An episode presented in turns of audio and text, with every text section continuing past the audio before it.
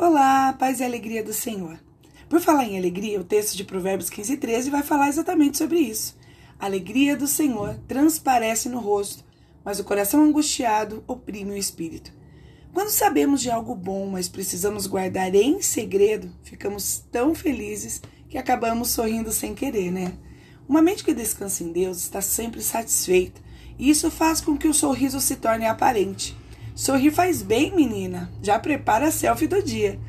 Sabe, um dia fomos condenadas à morte por causa dos nossos pecados. Tudo que falamos, pensamos e a forma como agimos que ofende a Deus. Mas Jesus decidiu trocar de lugar conosco, pagando pelas nossas dívidas morais. Uou! Se queria um motivo para sorrir, já tem. Às vezes, perguntam o motivo de nós, cristãs, estarmos sempre com palavras de ânimo, pensamento positivo e transbordando alegria. Se não perguntam, talvez seja a hora de avaliar sua conduta, mocinha. E temos uma resposta para isso. A graça me salvou.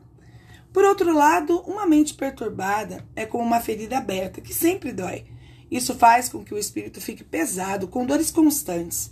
É como se o espírito estivesse quebrado, dividido entre muitas partes, fragmentado.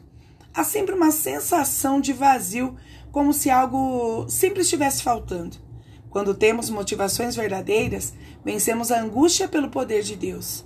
Faça uma lista dos motivos de gratidão: Deus, família, trabalho, amigos, vida e comece a agradecer por cada uma dessas coisas, por cada pessoa que está dentro desse pacote de bênçãos.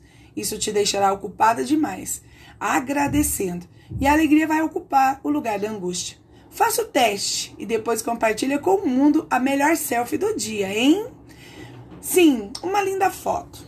Depois de um período de oração repleto de gratidão. Deus merece essa honra. Ah, poste sua foto e compartilhe o versículo bíblico, pois quando damos louvor a Deus publicamente, fazemos com que o mundo o conheça. Ore por motivações verdadeiras.